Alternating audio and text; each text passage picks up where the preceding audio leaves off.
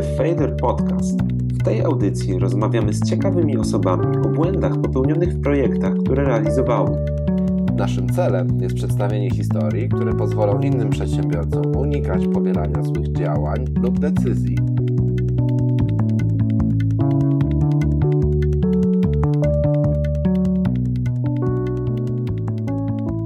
Witajcie w jubileuszowym dziesiątym odcinku najlepszego polskiego podcastu dotyczącego błędów popełnionych przez firmy, startupy i przedsiębiorców, czyli Failure Podcast. Zapraszamy Was dziś na rozmowę z Bartkiem Idzikowskim z serwisu LockMe, czyli bazy integrującej informacje o polskich escape roomach. Bartek, oprócz LockMe, powie też nam o swoich pozostałych inicjatywach, którymi się zajmuje, czyli o agencji YBlack oraz już nieaktywnym blogu studiumprzypadku.com. Posłuchajcie, z jakimi trudnościami zmagają się przedsiębiorcy, realizując jednocześnie kilka różnych projektów i jak Wy możecie skorzystać z rad takiej osoby, jaką jest Bartek. Zapraszamy do rozmowy.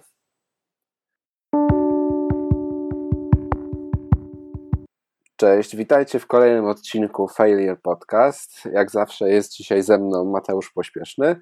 Cześć, witajcie. A naszym gościem jest dzisiaj Bartosz Idzikowski z firmy LockMe. Cześć Bartku. Cześć, witam serdecznie. Na początek krótka informacja dla słuchaczy, jakbyś mógł się krótko przedstawić, powiedzieć, czym się w tym momencie zajmujesz. W tej chwili można mnie połączyć e, z dwiema głównymi działalnościami, którymi się zajmuję. Pierwsza i taka moja, tak jakby od, od samego początku, jest to agencja interaktywna YBlack, którą rozwijam już od jakichś 6 lat, e, a druga działalność, która powstała mniej więcej półtora roku temu, jest to serwis lockme.pl. Do każdych z tych e, dwóch projektów, których wspomniałeś, za chwilę przejdziemy to zacznijmy od takiego naszego standardowego pytania, które zadajemy wszystkim gościom. Tak jest, no właśnie. Bartosz, gdybyś, gdybyś mógł nam powiedzieć, czym dla Ciebie jest porażka w procesie tworzenia firmy, startupu, projektu? Tak naprawdę jest to jeden z elementów feedbacku, e, jaki można uzyskać na temat swojego e, projektu. E, bo, bo z reguły rozpatruję to pod kątem takim, że mm, są jakieś małe porażki. Jeżeli jest rzeczywiście jakaś duża porażka, no to, no to zamykamy całość. Natomiast e, małe porażki są to, jest to bardzo fajna forma feedbacku, ponieważ odbijamy się od czegoś, e, ale nas to powoli oczywiście uczy, więc na pewno nie jest to dla mnie negatywna rzecz. W życiu stworzyłem, no próbowałem może tak, stworzyć wiele różnych projektów i większość z nich nie wypaliła i, i te porażki były po prostu bardzo przyjemną formą odzewu, że coś jednak nie do końca będzie działać. Okej, okay, to wiemy, czym dla Ciebie jest porażka. E, a jeszcze zanim przejdziemy do dwóch projektów, o których wspomniałeś, chciałbym zahaczyć o tematykę bloga. Jakiś czas temu zajmowałeś się współtworzeniem bloga studiumprzypadku.com.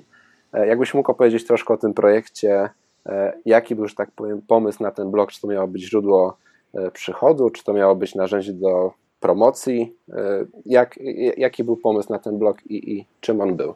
E, początek tego blogu był bardzo prosty, ponieważ e, z, z moim ówczesnym kolegą, znaczy on ciągle, ciągle żyje, Tom, Tomkiem Kudłą, uznaliśmy, że założymy bloga. Było to tak o po prostu, bez, bez jakiegoś specjalnego wielkiego celu.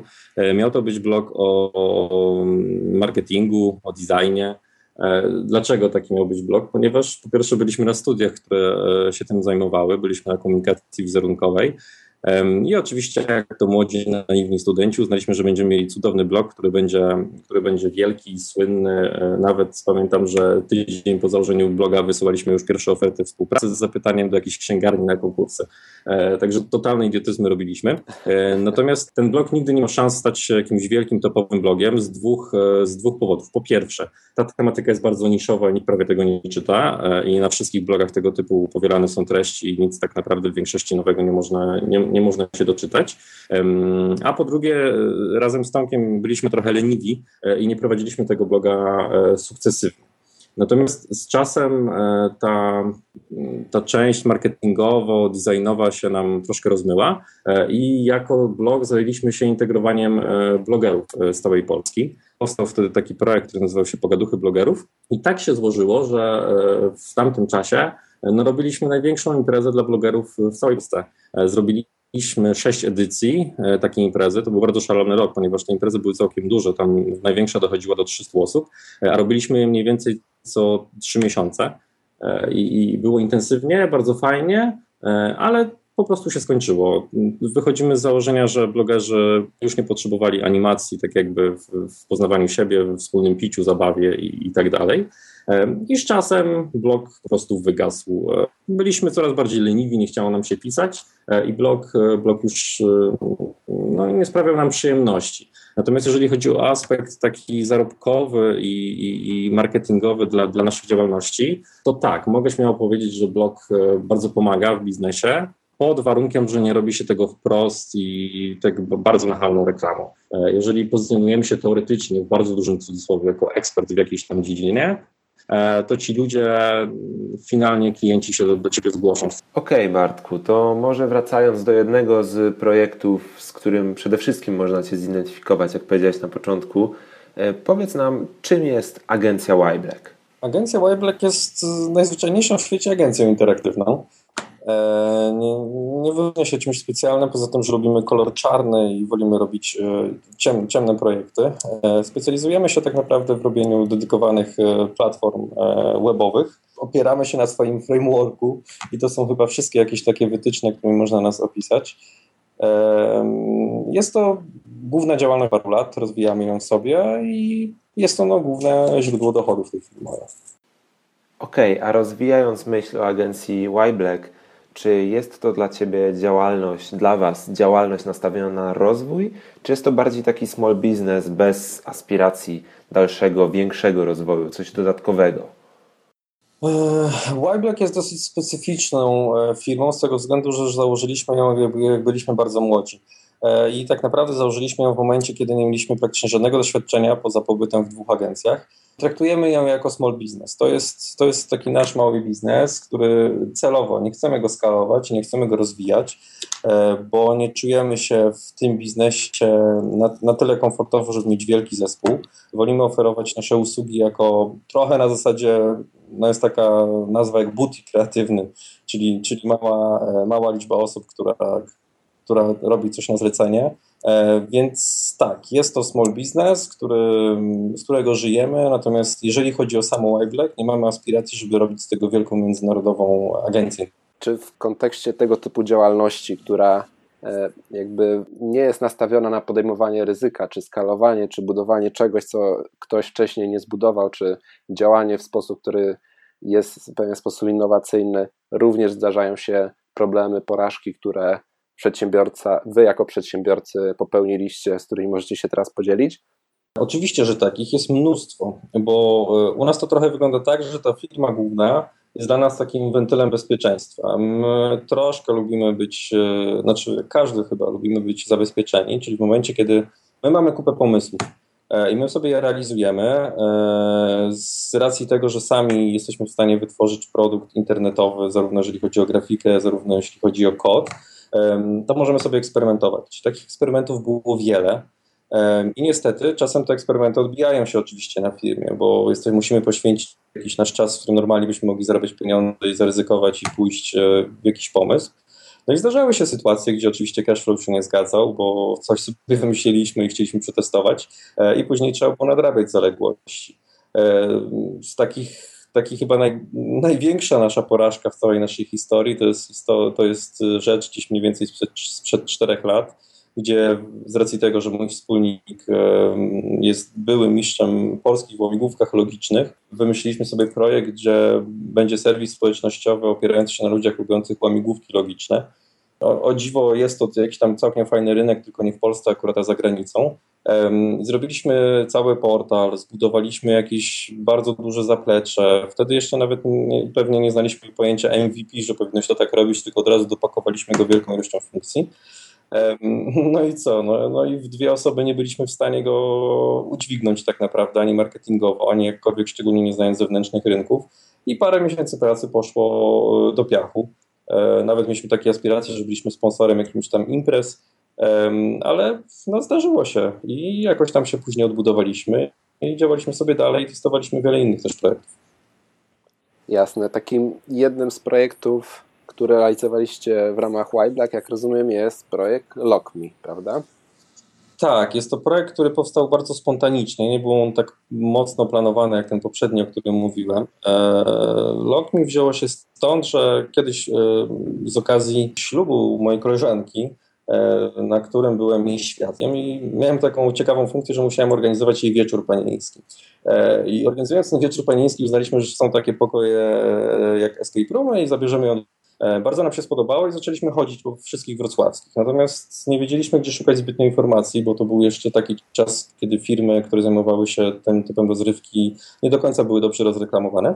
I uznaliśmy, że a, to może trzeba zrobić taką stronę, gdzie, będzie, gdzie będą takie escape roomy. E, z racji tego, że my zbytnio z Jakubem nie przypadamy za świętami e, Bożego Narodzenia, to uznaliśmy, że kupimy parę butelek wódki, E, i przez trzy dni e, te świąteczne właśnie e, postawimy taką stronę. Rzeczywiście MVP powstało przez trzy dni, od samego projektu graficznego poprzez koderkę, wdrożenie i po no, trzy dni i potem sobie zrobiliśmy jeszcze jakieś dwa dni testów i odpaliliśmy całe, całe login. Bardzo prosta historia. Tak naprawdę nie mieliśmy żadnych planów z tym związanych, a w tej chwili z tego się zrobił no, całkiem ciekawy biznes kilka słów, czym są escape roomy, bo być może nie wszyscy słuchacze kojarzą, jakbyś mógł w kilku zdaniach powiedzieć, na czym polega ta zabawa. Escape roomy to jest taka forma rozrywki, gdzie zamykają cię w pokoju e, e, i masz jakiś określony czas, żeby się albo wydostać z pokoju, albo rozwiązać e, zagadkę. Cała zabawa opiera się na takich grach, no one były głównie flashowe, point and click one się nazywały, gdzie się rozwiązywało właśnie określone łamigłówki logiczne, żeby do czegoś dojść. Ta forma została przeniesiona do świata rzeczywistego. E, nikt nie jest w stanie stwierdzić, czy rzeczywiście to był pierwszy pokój e, w Stanach Zjednoczonych, w Silicon Valley, czy, czy to było jednak w Japonii. E, natomiast ktoś to w końcu przełożył.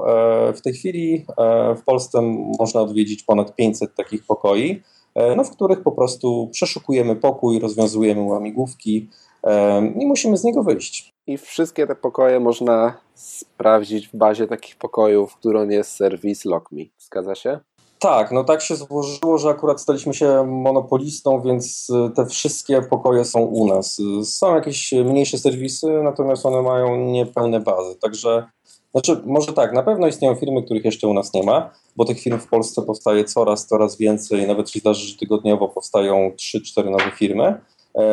Ale tak, śmiało możemy powiedzieć, że podejrzewam, mamy takie pokrycie rynku na przestrzeni 95 do 97%. No, to tylko pozazdrościć część osób pomyśli. Czym jest dla Was e, w projekcie LockMe, co jest dla Was największym wyzwaniem? Tak? Można pomyśleć, monopolista, macie większość pokoi, to tak naprawdę najtrudniejszą rzecz macie już za sobą. Czy też tak patrzysz na ten projekt? Wiesz co, najtrudniejsza chyba jest taka codzienna praca nad, nad serwisem, bo poza tym, że mamy stronę, na którą można sobie wejść i można sobie poprzeglądać jakieś tam oferty, czy dokonać rezerwacji w niektórych escape roomach w Polsce, to tak naprawdę my codziennie musimy przeczytać e, parę dziesiąt do paruset komentarzy, które musimy zmoderować, bo w nich mogą być spoilery odnośnie pokoi Myślimy, e, mamy cały czas ciągły kontakt z naszymi partnerami, e, gdzie no, w grę wchodzą pieniądze, no bo przez system rezerwacji przelewają się pieniądze, więc musimy być cały czas dostępni. A jakby nie patrzeć, jest nas tylko dwóch. E, więc taka codzienna praca, dbanie o tą całą stronę, o wszystko, co się dzieje z tyłu, no zajmuje najwięcej czasu, jest takim największym zwykłym trudem. Natomiast nie, nie marudzimy na to. E, bo jak patrzymy sobie na statystyki, e, na to, co się dzieje, jak to fajnie rośnie, to e, raczej się uśmiechamy. Żebyśmy jeszcze tak zrozumieli dobrze model działania LockMe, czyli jesteście serwisem, który oferuje bazę tych pokoi i jaki mamy model, jakie mamy funkcjonalności oferowane dla użytkownika, który korzysta z Waszego serwisu? Użytkownik po pierwsze może przeglądać całą bazę e, pokoi, czyli wybrać sobie pokój, który go będzie interesował. Każdy pokój jest opisany, każdy pokój jest odpowiednio skategoryzowany. E, co najważniejsze, na naszej stronie jest prowadzony ranking, więc te pokoje są poustawiane zgodnie, nasz algorytm decyduje, na którym miejscu rankingu się znajdzie pokój, dzięki czemu wie, wiemy, który pokój jest lepszy, który jest gorszy. Część z tych pokoi można poprzez naszą stronę rezerwować. E, no te, z którymi mamy podpisane umowy, które są naszymi partnerami. U nas jest to, że, możemy, że można sobie po prostu zarezerwować kilka pokoi z różnych totalnie firm naraz, dokonując jednej płatności. co, co użytkownikom pozwala planować troszkę dłuższe wycieczki. Czyli odwiedzają jedno miasto i za jednym razem odwiedzają kilka pokoi w ramach jednej, że tak powiem, całodziennej zabawy. Tak, dokładnie tak. Aha, no i w sumie jeszcze jedna bardzo ważna funkcjonalność, na której się opiera nasz ranking, no to są komentarze, które użytkownicy mogą wystawiać w pokoju. E, jednak tych komentarzy jest naprawdę mnóstwo i bardzo fajnie i bardzo dziękujemy naszym użytkownikom, że je piszą i dzięki temu inni wiedzą, czy dany pokój warto, czy jednak nie odwiedzić. Okej, okay, e, a powiedz nam proszę, co jest dla Was najtrudniejsze w realizacji LockMe? Wszystkie duże zmiany tak naprawdę, bo to jest trochę jazda bez trzymanki. My nigdy wcześniej nie prowadziliśmy własnego e-commerce'a, jakby nie patrzeć, jest to trochę własny e-commerce. Mhm. E, I, I nie jestem w stanie Ci podać jednego momentu, który był jakąś wielką porażką, bo jeszcze się nie wydarzył na szczęście. Natomiast zdarzało się, że podejmowaliśmy drobne, drobne decyzje, e, które bardzo mocno negatywnie wpływały na na przykład naszych partnerów czy wszystkie firmy, które są w Polsce. Z, chyba takim najważniejszym momentem, znaczy najtrudniejszym e, było to, kiedy wprowadziliśmy jakieś tam bardzo mocne zmiany do algorytmu, który pozycjonuje pokoje w rankingu i troszkę za bardzo przykręciliśmy śrubę tam. E, I wtedy no, podniosły się głosy, że no, przesadzamy, że, że to powoduje, że praca, którą, no, którą wykonali właściciele pokoju, żeby zdobywać opinie, e, no, była bez sensu, bo teraz część z nich nie, nie liczy się do rankingu. E, I rzeczywiście wtedy przyjęliśmy na siebie dużo, dużo negatywnych słów, ale one też były słuszne, jakby na to nie patrzeć, bo my mamy ten problem, że My prowadzimy stronę o escape roomach, natomiast nigdy własnego escape roomu nie posiadaliśmy. Odwiedziliśmy blisko 140 pokoi w całej Polsce, natomiast nie znamy niestety tego biznesu od strony e, prowadzenia pokoju e, i co najgorsze, nigdy nie będziemy mogli prowadzić takiego pokoju. E, więc bardzo ciężko jest nam się wpasowywać w to, czego potrzebują nasi partnerzy. To jest chyba największy problem i właśnie z tego wynikają nasze największe takie e, małe porażki e, w trakcie wprowadzenia jakichś nowych funkcji czy nowych rzeczy, bo my sobie możemy już czegoś totalnie nie zdawać sprawy. Jasne, natomiast współpraca z taką dużą ilością pokoi pewnie sprawia, że jesteście specjalistami, jeżeli chodzi o nawiązywanie takiej współpracy i rozumienie potrzeb waszych partnerów. Tak, natomiast my mamy taką filozofię, że, że się nie napinamy. E, w sensie e, nasza marka e, prezentuje się jako bardzo bezpośrednia i też taką komunikację prowadzimy z naszymi partnerami, co przejawia się przez jakieś tam drobne rzeczy, że staramy się ze wszystkim być na przykład perty, mm, zawsze z nami jakiś tam kontakt telefoniczny, bardzo personalnie podchodzimy, mimo że tych partnerów jest coraz, coraz więcej, a nasz zespół się wcale jeszcze nie powiększa. Mm, nie wiem, czy jesteśmy takimi aż wielkimi specjalistami, jeśli chodzi o pozyskiwanie partnerów, bo tak naprawdę w skali innych, e, e, innych firm, typu na przykład takich jak Booking.com, no to to jest śmieszna liczba partnerów, których posiadamy. Procentowo, jeżeli chodzi o rynek polski, żeby cię teraz nie skłamać, to jest w okolicach 25% rynku polskiego. To są nasi partnerzy. E, I to sobie powoli rośnie. Staramy się, żeby to rosło, ale też nie tak łatwo jest przekonywać wszystkich e, do, do tego, żeby zostali naszym partnerem. Także jest to ciągła, może nie tyle co walka, ale ciągła rozmowa, ciągły dialog. No bo jakby nie patrzeć, tutaj w grę po prostu wchodzą pieniądze. Okej, okay, dzięki Bartek za informację o LockMe i tak wychodząc trochę poza projekty LockMe, poza Y-Black i Studium Przypadku, no może nie poza, ale czy Ty w swojej karierze jako freelancer, jako przedsiębiorca rozwijający własne biznesy miałeś momenty zwątpienia, kiedy chciałeś po prostu przejść do pracy na etat i nie martwić się o rozwój własnych projektów? Oczywiście, to bardzo często e, tak, tak, tak było, szczególnie tam parę, parę lat wstecz. Tylko, że ja mam ten komfort, że ja mm, no, nigdy nie pracowałem na etat, więc w sumie nie wiem, co tracę. E, e, znaczy tak, no, pracowałem w jakichś tam agencjach, ale to oczywiście nie były jakieś super wiążące umowy i to też był taki wiek, gdzie miałem tam 18 lat, więc nie zarabiałem jakichś strasznie dużych kwot, żeby mieć czego teraz żałować, że, że, że sam podchodziłem.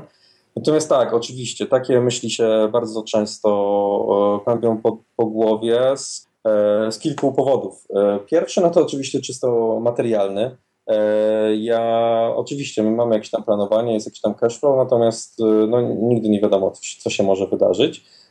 No a pracując w korporacji, których akurat we Wrocławiu, skąd pochodzę, jest bardzo dużo, no to moi koledzy mają no, tą, tą przyjemność, że, że, że wiedzą, co, co, co będzie za trzy miesiące spokojnie. No chyba, że ich wywalą oczywiście.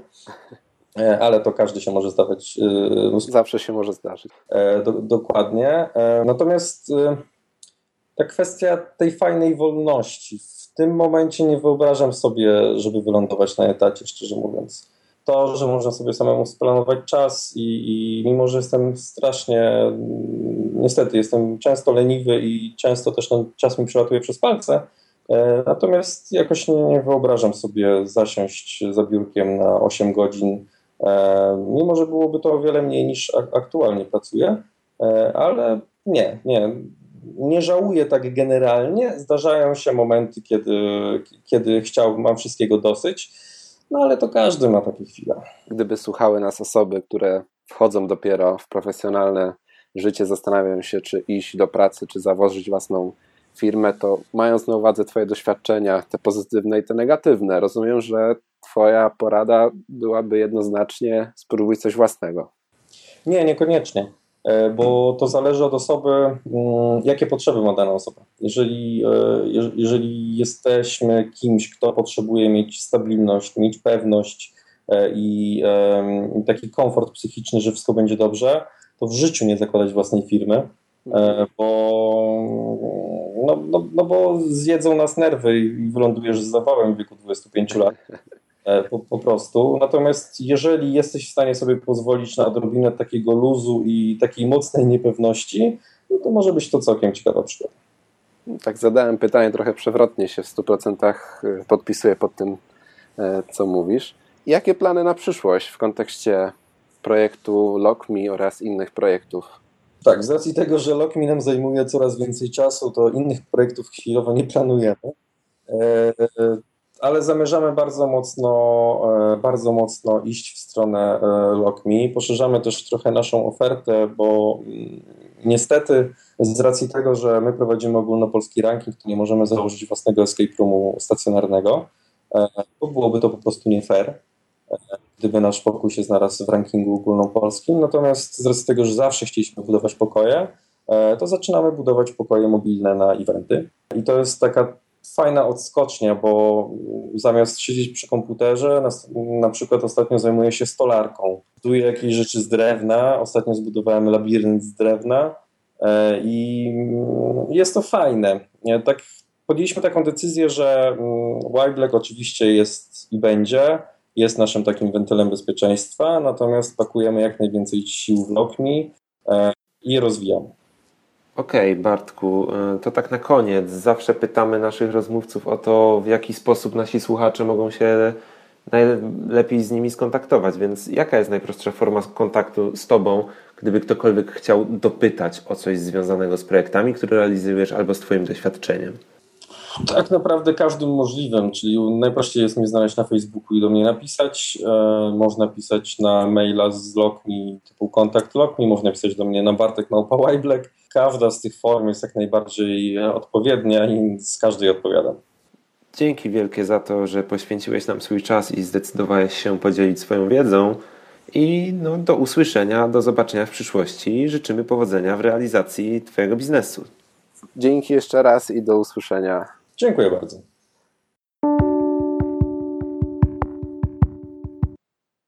Dzięki za wysłuchanie dziesiątego odcinka naszego podcastu. Na zakończenie mamy kilka spraw podsumowujących. Przede wszystkim notatki do tego odcinka znajdziecie pod adresem www.failerpodcast.pl ukośnik 010. Dajcie nam też znać, że nas słuchacie, lubiąc nasz profil na Facebooku pod nazwą Failure Podcast, a także rozmawiając z nami na Twitterze. Nasze loginy to małpa antpaweł oraz małpa m pospieszny. Dyskusję możemy prowadzić także z użyciem hashtagu FailerPodcast. No i na koniec, dla tych, którzy słuchają nas z jabłkowych urządzeń, zachęcamy do pozostawiania Waszych ocen i recenzji w iTunes, co pozwoli nam dotrzeć do jeszcze szerszej grupy odbiorców. Dzięki wielkie za Wasze wsparcie, no i do usłyszenia już za dwa tygodnie.